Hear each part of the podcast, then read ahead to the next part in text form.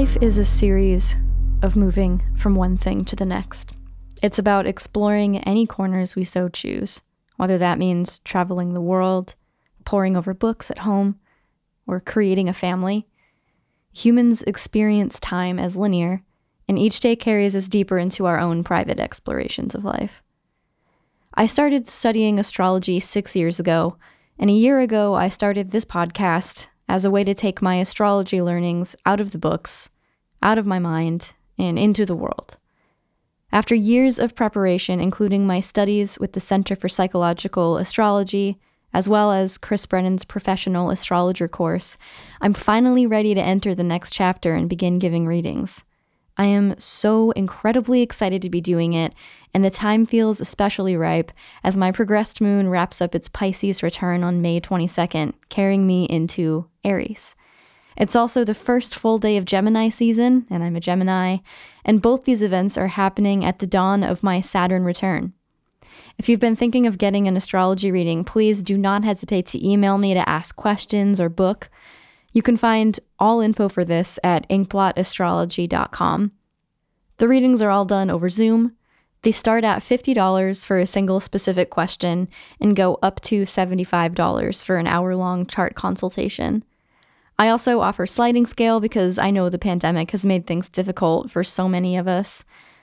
And I wanted you guys, my listeners, to be the first to hear about my new practice.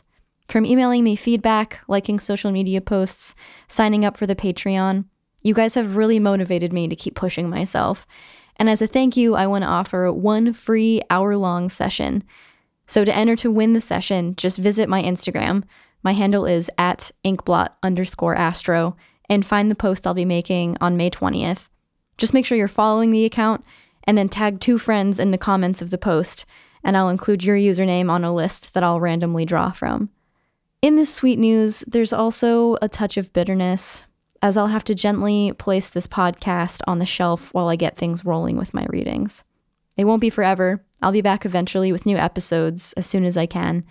But for me, this is the dark that I must explore. Hopefully, along the way, I may even find the inspiration to write new music. That's the hope. If you're a patron, don't worry, my Patreon will still be up and running with all of the same tiers and benefits. In fact, putting the podcast on hold gives me even more time to come up with exclusive content for you. We all have something we love to sink our teeth into. It doesn't have to be your job, a source of income, or an obligation. For some of us, maybe it is. But exploration is best when pure, whatever that is for you, when it's guided by our hearts. So, what will you explore in this time? What stokes the embers of your mind? In this final episode before the break, I brought in a fascinating guest who set out on his own unlikely exploration. He released an incredible book in January that recounts the history of astrology through data and statistics. For the curious mind, this book is a treasure chest of history, geography, astronomy, etymology, physics, and it must be said, astrology. But interestingly, its author, like myself, harbors no belief in astrology.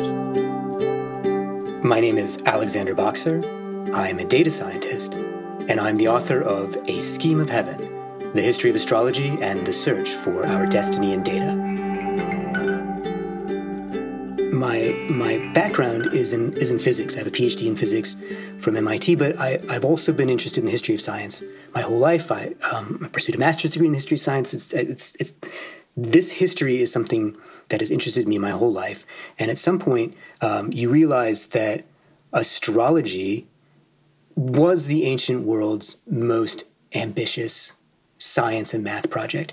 And so the thesis of my book is that astrologers were the original data scientists for all the good and, and bad that that entails, and that it's a way to do two things, right? Writing a book like this is a way to recast the contribution of astrology as um, really this tremendous story of us struggling with these really important questions and struggling with them with numbers and data. It's a story about how do we see patterns and how do we craft narratives for ourselves out of numbers and data.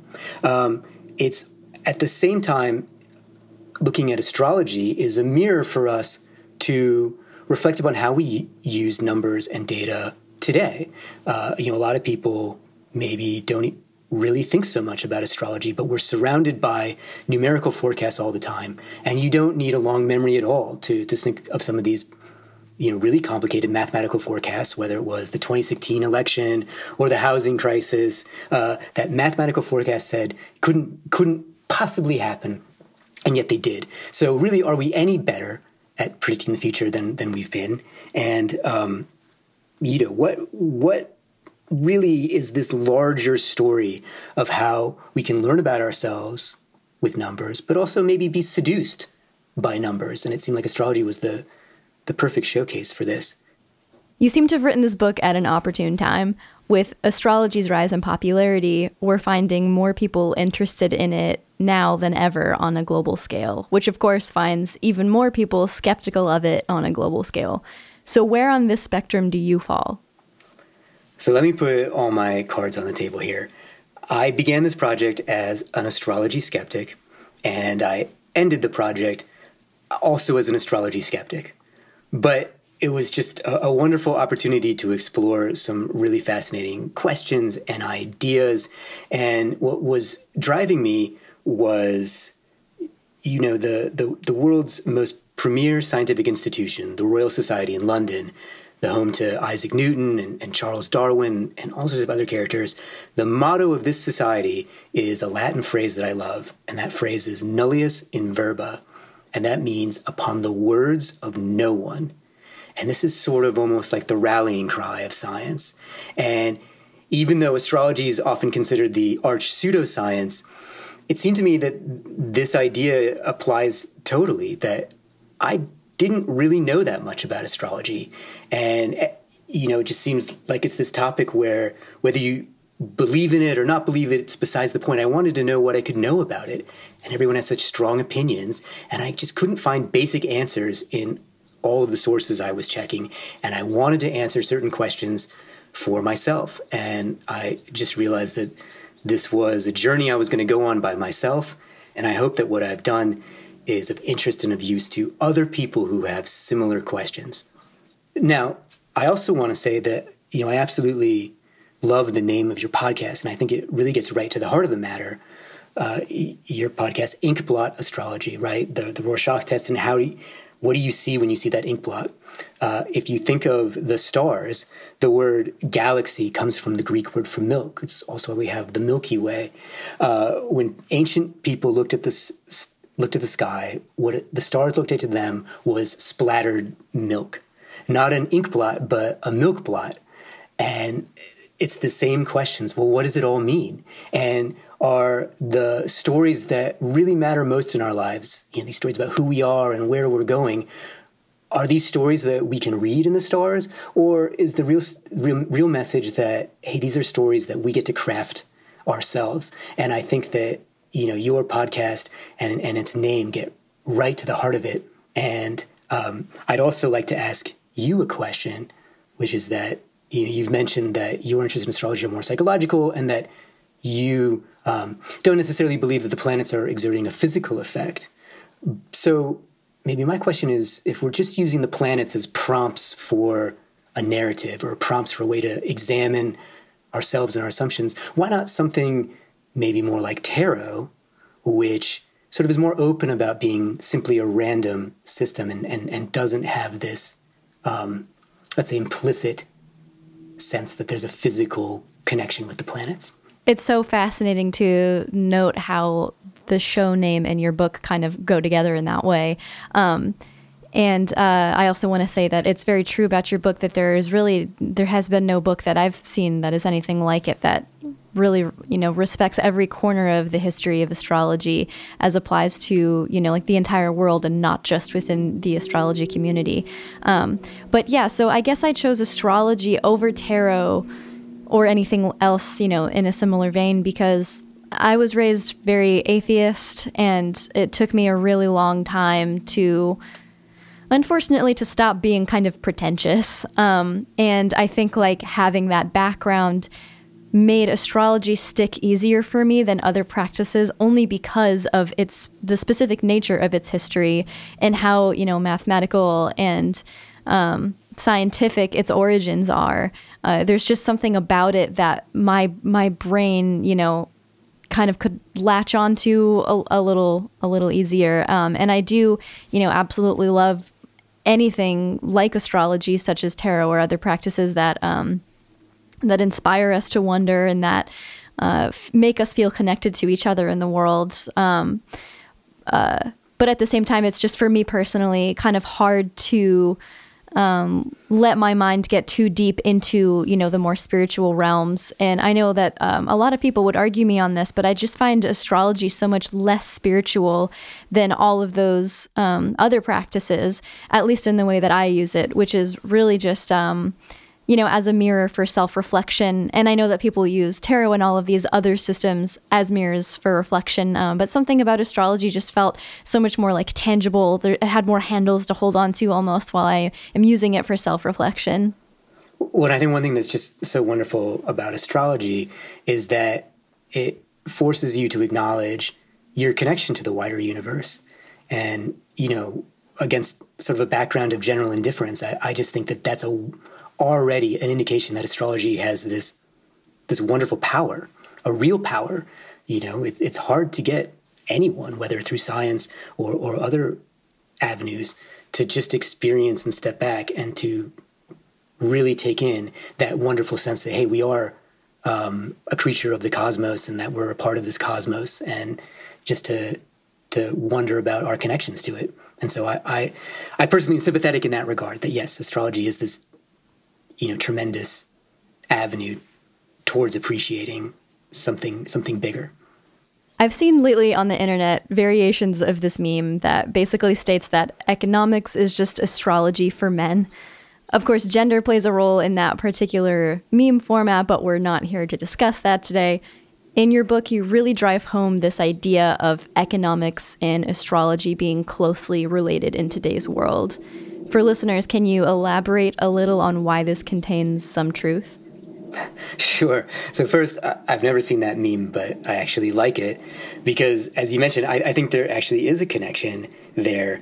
Um, you know, and it all comes back to numerical forecasts and what we use to make numerical forecasts.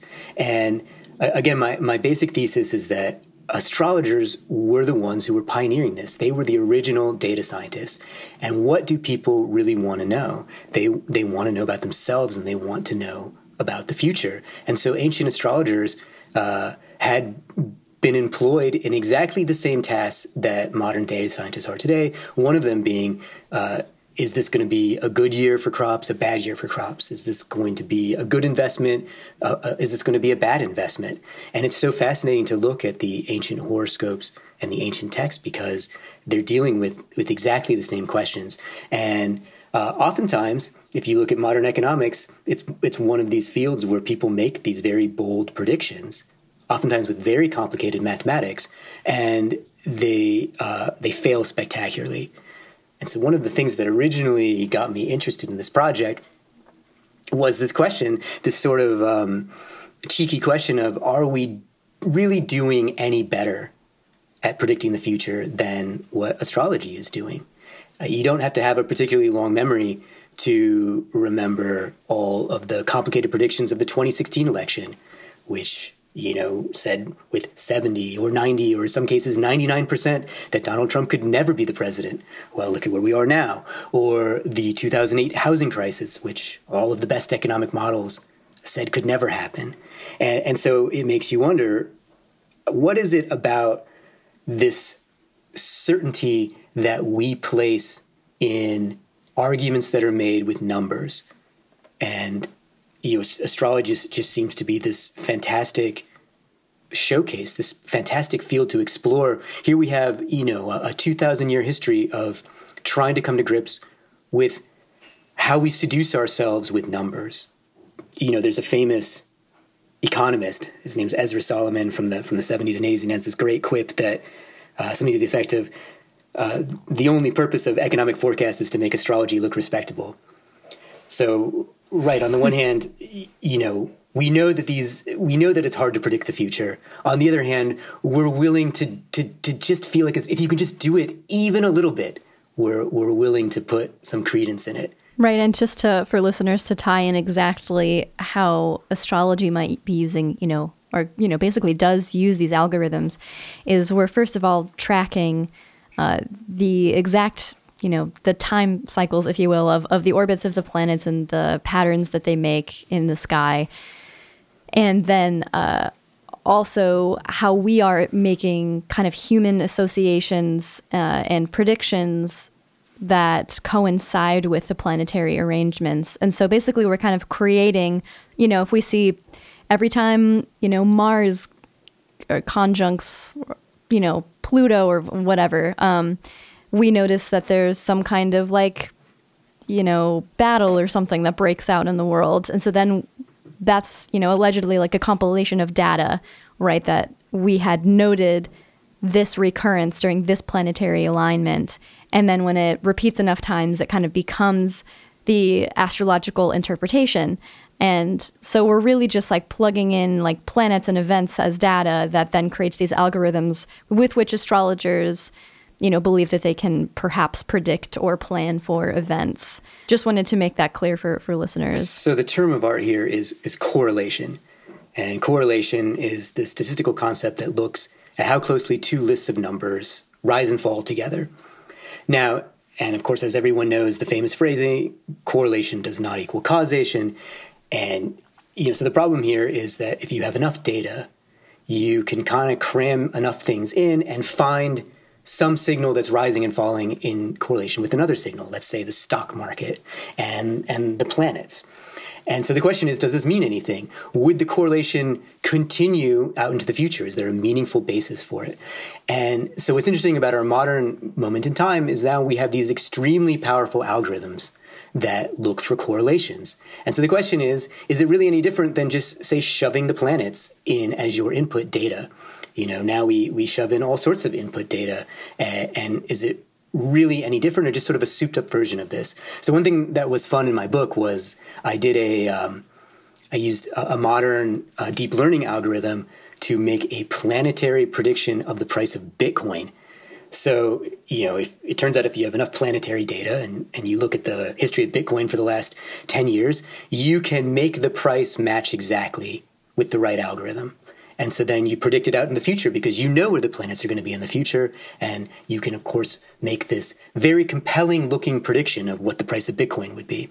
However, I, I, I would caution that, um, as they say, past performance is no guarantee of future results.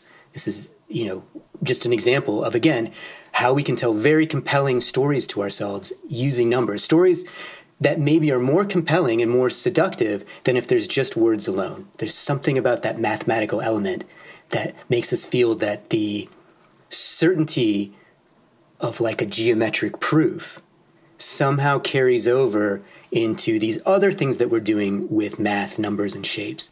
But you know, maybe there's a little bit of sleight of hand there. Right. So economics and astrology are similar in that they're both just predictions, but economics receives more credibility simply because it involves algorithms and figures directly, whereas astrology is how do I want to word right this? exactly. You cannot come up with a difference. That's one of the that's one of the key questions in my book. Why is something like economics considered respectable but astrology isn't? A- at some level aren't they doing almost the exact same thing with to be frank much of the exact same track record and I find these questions fascinating. Why why are people's emotions so sharp about astrology in a way that they're not about economics? And I find these questions fascinating because these sort of fissures reveal all sorts of things about our assumptions about what is science and what isn't science. How do we know what we know? And who do we trust?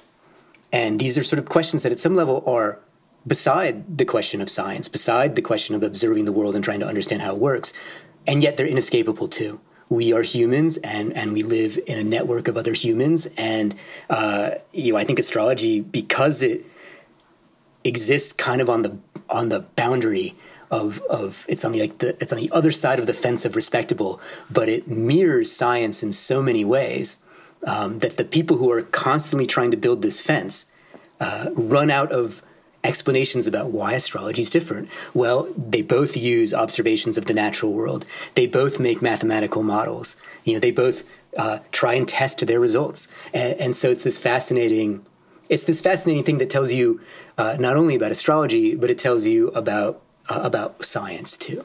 In ancient astrology, without the help of telescopes, we only knew of seven planetary bodies the Sun, the Moon, Mercury, Venus, Mars, Jupiter, and Saturn. They also used the rising sign. In a chapter of your book, you investigate your curiosity for just how often the specific planetary arrangement in someone's classic natal chart might repeat. To do this, you created a numerical system which includes what you term Z codes, short for zodiac codes. This system assigns each birth chart its own eight digit ID tag. For example, you drew one up for the exact time of this interview. The code is A9A1229 7, which translated says that Saturn is in Aquarius, Jupiter is in Capricorn, Mars is in Aquarius, the Sun is in Taurus, Venus and Mercury are in Gemini, the Moon is in Capricorn, and the Ascendant is Scorpio. According to your data, the last time the planets were configured in exactly this way was on Saturday, June 7th, in the year 4953 BC. It really makes one stop and consider just how unique and beautiful a moment can be. What did you learn in creating the Z code system, and what do you hope others can pull from it? So, the, the Z code system was one of the most fun little explorations in my book. And I would say it was the number one question that I had when I wanted to know more about astrology that I couldn't find answered in anything that I read. A, what seemed to me a simple question How unique is a horoscope? Now, if you just group everybody by their, their sun sign, Aries, Taurus, uh, etc., then of course we're stuck with the, the situation where we have to group all of humanity into just 12 groups. And, you know, I, I think both people who don't believe in astrology and even people who do believe in astrology say, well, that's not that's not really the, the end of the story. That's, that, that's hard to swallow. And in fact, professional astrology, both in modern times and ancient times, is much more complicated than that. And so I wanted to say, okay, using let's say a typical, more complicated horoscope, how many are there? And you know, there's variations, but certainly if you go back to the ancient world, this format was an extremely common format. We have actually lots of horoscopes that survive from antiquity, you know, around the, the Roman Empire times, sort of Greek and Roman times. It's actually one of the uh, primary artifacts we have left over about ancient math and science are these horoscopes. And they tend to look at just those seven bodies and they give them the whole zodiac sign. And what's interesting about, let's say, the Z code uh, format is that in and of itself, it also includes every possible aspect between the signs. So by listing the zodiac sign that everything can be in, you're also you know, listing all the aspects too. And it turns out that if you go down this route, the answer you get is there's about 45 million possible horoscopes that take into consideration the seven classical celestial bodies. Uh, and that includes the, the rising sign. Now, what's interesting about the, the rising sign, of course, is that in modern astrology, this is typically known as the ascendant, a term that many people would be familiar with. But I bet even more people are familiar with its ancient Greek name. The ancient Greek name for the rising sign is the horoscope. It was the rising sign that was almost the the key quantity here. It was the one that really measured a moment in time because it's changing. You have all 12 signs that rise during the day, so it's measuring about every two hours. That rising sign is going to change sign. That horoscope will change. And so this becomes the you know the sort of key indicator of a moment. Now, going back and you say, okay, there's there's 45 million possible, let's say, complicated horoscopes that's not really that big of a number. We know there's seven plus billion people alive today, and you know even more. Uh, I think something like 400,000 people are born every day. And so what you end up with is even if you were to specify it to this level of detail, you're still sharing this horoscope, which maybe is your, your birth horoscope, um, you know, with with 30 plus thousand people. So even at this level of specificity, are, is your fate the same as another group of 30,000 people. You know, uh, who knows? That to me seemed a little hard to swallow. But in the way that I just thought that this project was so much fun and that you can find wonder anywhere if you're willing to look for it. So I wanted to look at how often these horoscopes repeat because I wanted to compare uh, modern people born with a particular horoscope with ancient people born with the same horoscope. But it, it turns out that the frequency with which these things repeat is extremely rare. It's it's it's thousands of years, uh, or potentially or potentially never. And so this idea that hey, just looking at this one moment in time allows you to zoom out and realize that hey, it's not just another Monday right? The last time the planets were arranged this way could be thousands of years ago. It, it kind of lets you focus on how special every moment is. And I think that that's just kind of the key wonder of astrology to me at all is that it gets you to think about the wider universe and larger periods of time. And, you know, again, against this sense that for the most part, most people don't ever think about these things. I think astrology is really magical in this way. Your book highlights some fascinating facts about astrology's influence on the world. For example, it's thousands of years old, and for a time, the astrologer, astronomer, and mathematician were all one and the same to varying degrees. To study the stars initially included studying how we could translate their alleged impact on earthly events. From there, the names and ordering of our days of the week, as well as our 24 hour system for tracking time, and even the face of clocks as we know them today, and all of these things, astrology played its part. Shakespeare philosophized about the effects of the stars, even common words and phrases like consider and mazel tov trace their roots back to astrology. And yet we find little sympathy for or even acknowledgement of this history. It appears that today's average citizen of Earth believes astrology to simply be a newspaper horoscope that groups the entire population of Earth into 12 groups, which, if you're a listener of this podcast, you probably know that astrology is much more complex than that. As a non astrologer, Alex, how do you perceive astrology's place in the world? It's, it's a way to take a step back and give us a bigger perspective on you know what is it about this need that we have to see patterns and you know, astrology offers us just such this rich this this rich showcase for for how we've been doing this for so long. I also think astrology serves a very useful role in all of these arguments, um, you know, that are primarily on the on the science side about what is a science and what isn't, because uh, astrology. If you kind of go and tick off the boxes of you know what a science is supposed to be, you know, does it is it based on observations of the physical world? Does it use mathematics? Does it try and create models? Uh, astrology does so many of these things, and yet people uh, are, are, so strenuous to insist that astrology can't be a science. And now I happen to to um, agree that astrology hasn't really made its case, but I think it's important for people who just like to argue and, and sort of make teams and make camps. You know, what what is it that um, you know science or especially some of these social sciences like economics is doing that that is somehow really that different than astrology. It's a way for us to maybe examine some of our own assumptions or, or you know a little bit more carefully. And and again astrology just has this tremendously rich history and, and background that those of us you know who are who are interested in our modern world and modern science it it makes no sense to cut astrology out of the story. It's played such an important role. There was an article published in 1975 titled Objections to Astrology that was basically an authoritarian manifesto signed by 192 scientists hellbent on proving to the world that astrology is a farce. Not only did I find its arguments base and reductive to the astrological community, but it has the most arrogant tone imaginable, Carl Sagan, beloved and renowned astrophysicist, was asked to add his name to it but refused. As I learned from your book, his reasoning is particularly admirable. Can you please do the honors of explaining his position? Yeah, and this is you know one of the episodes in in the story that I just found so wonderful. But yeah, uh, you you had it right. Carl Sagan thought the manifesto was authoritarian, and more importantly, he's making these arguments that uh, were, were arguments that also made me want to write this book. That almost all the arguments you hear against astrology are that it can't be true because we have no way of describing how it could possibly be true.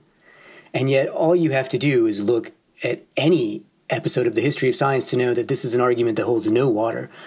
Uh, at first, they said the Earth couldn't be in motion around the sun, and and sure enough, it, you know, it, discovered that it is. Uh, you know, they look at quantum mechanics. They said that couldn't be true. Even something like the platypus uh, that couldn't possibly exist until they discover one and it exists. But I think you know Carl Sagan, who was so in tune with you know that what we're really looking for is we're looking to the universe as a source of wonder and he never made any secret of the fact that that was his motivation. And it's one reason that he and, and, and also I turned to the physical sciences as a way to kind of um, quench this thirst for, for wanting to, to see wonder in the universe. And, and, and I think when you come from that background, people who pursue astrology uh, make perfect sense, or it's, it, I'm, I'm very sympathetic to people who have chosen to their their path to wonder you know, also is going through the stars and through the cosmos. It just happens to be going on this other path, and I'm totally sympathetic to that. And I think Carl and Carl Sagan, um, uh, Carl Sagan was too. And I think it was one thing that made him such a gifted communicator that he just he just understood where where these where people are coming from. And I think it's one of the reasons why this debate over astrology is such a unique debate because it's not a debate at the end of the day about which truth is true, let's say. It's really a debate about where you can find wonder. And I think when you frame it that way, um, you know, that the stakes somehow become less. We're all looking for the same thing. And the thing I've always admired the most about Carl Sagan is that he was able to have this just incredibly deep sense of wonder, while at the same time being a very open and, and, and avid proponent of being skeptical. To finish here, I want to take a moment to talk philosophy with you. There's been a debate since the 1970s about what exactly astrology is or how it should be used. Is it spiritual, psychological, or something else? After reading this book, I feel that the next frontier of astrology must be one that includes a blend of realism, and here we're going to call realism statistics, really to highlight that, you know, astrology does not have we'll say the word proof, I guess, as blunt as that may be, um, psychology, and to cover the more esoteric branch, wonder especially as collective psychological despair grows in our present times of global crises. What can't be denied about astrology is that those who use it have found comfort in it, and for this reason, I believe it deserves a seat at the table. The dream is this that scientific communities respect astrology's place in history and modern psychology, and that the astrological community appreciate and acclimate to the findings of science and statistics. Astrology and astronomy were once one and the same, and in separating into two very different studies, they now, in a way, represent the left brain and right brain, and a human needs both to survive, right? So, how can the dialogue shift to one that offers compassion and understanding to all sides of the astrology debate so that humans might evolve beyond this very frustrating conversation? So, that's, a, that's an incredible question. And, you know, when I wrote my book, it was in a sense from a, from a position of here's this just wonderful multi generational pageant of people trying to understand our place in the universe and trying to understand you know wh- where where we're going to go our connections to each other. So i really like your idea that uh, astrology has a value in that it is a door for so many people to experience wonder.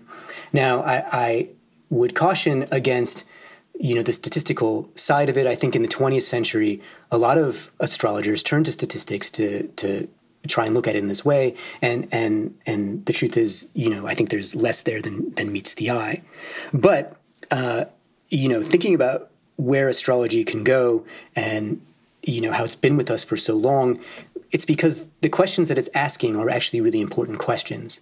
And the wonder that it's channeling is actually a really important part of who we are. Now I, at the conclusion of my book, was you know asking myself, well, you know, where, where is astrology going to go? And you know, if, if you think about it, astrology probably should have disappeared, you know, many times in the past. Uh, it started out as this sort of deeply mathematical, deterministic view of, hey, uh, Mars here means this. And it's evolved into so many different ways. And the fact that it can shapeshift like that, I think indicates that there's something deeper going on, that there's a deeper human uh, force that that that's happening and, and having us um, see these these connections and look at the world in this way. And one of the things actually I, I found really really fun about my book was I, I asked the question, well, what happens even when we start colonizing other planets? What would our horoscopes even look like? You know, can astrology survive us leaving Earth? I, I computed a horoscope from the moon. You know, what, what does it mean if you're looking at the sky from the moon and you have the Earth in Aries? Astrologers have never really had to deal with that question before, but if astrology is going to survive, you know, that that's something that somebody's going to have to figure out. And looking at the, the history of astrology and how it has survived, the only conclusion that I can draw is that astrology's future, uh, whatever it is, is is one that hasn't yet been written.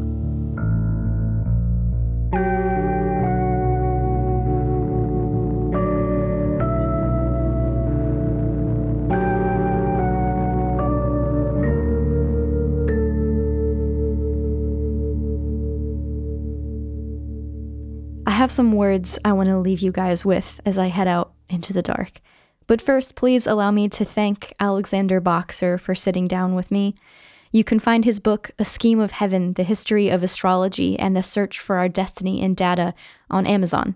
You can also visit his website, alexboxer.com, for a digital astrolabe, which helps manually calculate your very own Z code for a specific date you choose. I also want to express my deepest gratitude for Hooligan Magazine and our collaborations this year. You can keep up with them at hooliganmagazine.com as they keep the art community connected digitally during this strange time.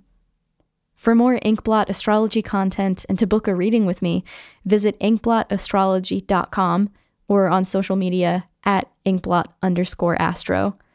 If you haven't yet joined the Inkblot Patreon, you can do so at patreon.com slash inkblotastrology, where patrons receive monthly mini readings, personalized postcards, and other perks. For current and past patrons, I thank you so much for supporting over the last year. I may return sooner than you think for podcast episodes, but until then, I'll still be available to you on Instagram and Patreon.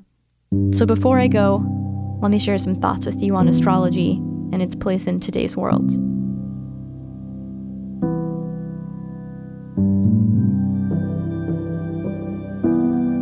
Mankind is always trying to push forward in the universe, learning as much as possible, discovering as much as it can. Our evergreen question seems to be in which direction can humanity expand the most? Is it science? Is it religion? Is it something we aren't yet aware of, or maybe can't even comprehend? The thing is that we don't know.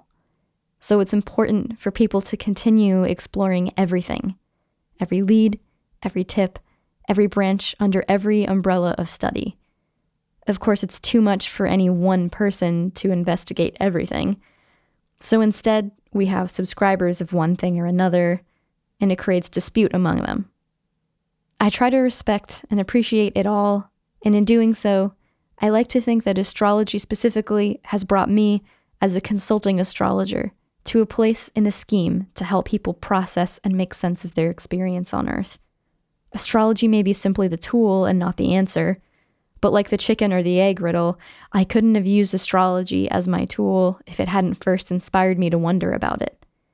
Whether astrology is science, religion, psychology, or some blend, I can't say. All I can say is that in small, beautiful ways, astrology has helped myself and others recognize patterns in themselves, the people around them, and in the movements of the planets. If I could make one wish involving the future of astrology, then maybe I'll do so now. It's simply that people could respect not only its history, but its new place in the world a beautiful, imperfect mirror which humans can visit in an attempt to comprehend the meaning of life. But the other thing about astrology today is that given our developments in science, physics, and statistics, astrology must recognize its own flaws. I don't think there should be a crisis or dissolution within the astrological community. I think there should be a rejoining of it with its more science based counterparts. What I'm saying is, I don't think the planets are impacting us in the slightest, but I think that's okay. I think it's okay to accept that there have been chart studies throughout the years to try and prove the planets impact us, and those studies never succeed. That's okay. Because even if the planets aren't doing anything to us at all, we've still been able to use astrology as a light to guide us in our lives. Astrology is like a shot of whiskey before a battle. It gives us the pluck to carry ourselves into another day where anything can happen. In fact, in acknowledging that astrology cannot always, if ever, accurately predict something, we can instead use it as a guide to be the prediction we want. In accepting the flaws of astrology, in accepting that the planets don't control our destiny, we can flip the planets on their heads and use them to create our own destiny. Or at least we can try. More practically put, here are some ways to begin this new era I'm proposing. If you are challenged by someone who seems closed off to astrology, especially in an arrogant or reductive way, be kind to them. Don't return their attitude, and also don't just write them off as a non believer. After all, we have literally no definitive proof that astrology is, air quotes, real. But you can share with them how it's helped you and why it's meaningful for others. That is enough. That's all the reason you need. And if you're a skeptic who criticizes the idea of astrology, that's okay too, and I really do understand. But if you find yourself in an astrological conversation, be kind and try to understand that while there's no solid evidence that astrology is, air quotes, real, there is also so much in the world that we don't know yet or understand. To quote Alex Boxer's book, but so long as science based its findings on the measurable universe only, why should its conclusions have any validity in the unmeasurable universe beyond? History has shown just how many times we've been embarrassingly off with our understanding of the universe. You don't have to believe the planets are doing anything to us, but I ask of you to both understand that it helps people understand the human experience, and moreover, it gives us the inspiration to wonder, to contemplate what we don't understand yet, to imagine fantastical possibilities. Astrology and esoteric studies give life color. It makes things feel less harsh and sterile. It connects us to the beauty of life. Just as the expanding universe may excite you, or the endless possibilities endorsed by NASA, astrology too excites us. It's that whiskey shot that gives us the strength to face these explorations that scientists hope to carry out in space. We couldn't possibly find reason to venture into outer space if we didn't first and foremost believe that life is mysterious and beautiful and worth sustaining. No matter what side of the debate you fall on, I ask you to listen to each other and entertain possibilities. Statistics and the immeasurable universe show us that anything is possible. I'm heading out on my own psychology slash astrology explorations now as I open my consulting practice. I hope to return soon to update you and provide more astrological conversation when the time is right. But until then, don't lose your way out there. If you find yourself lost, you can always explore the dark.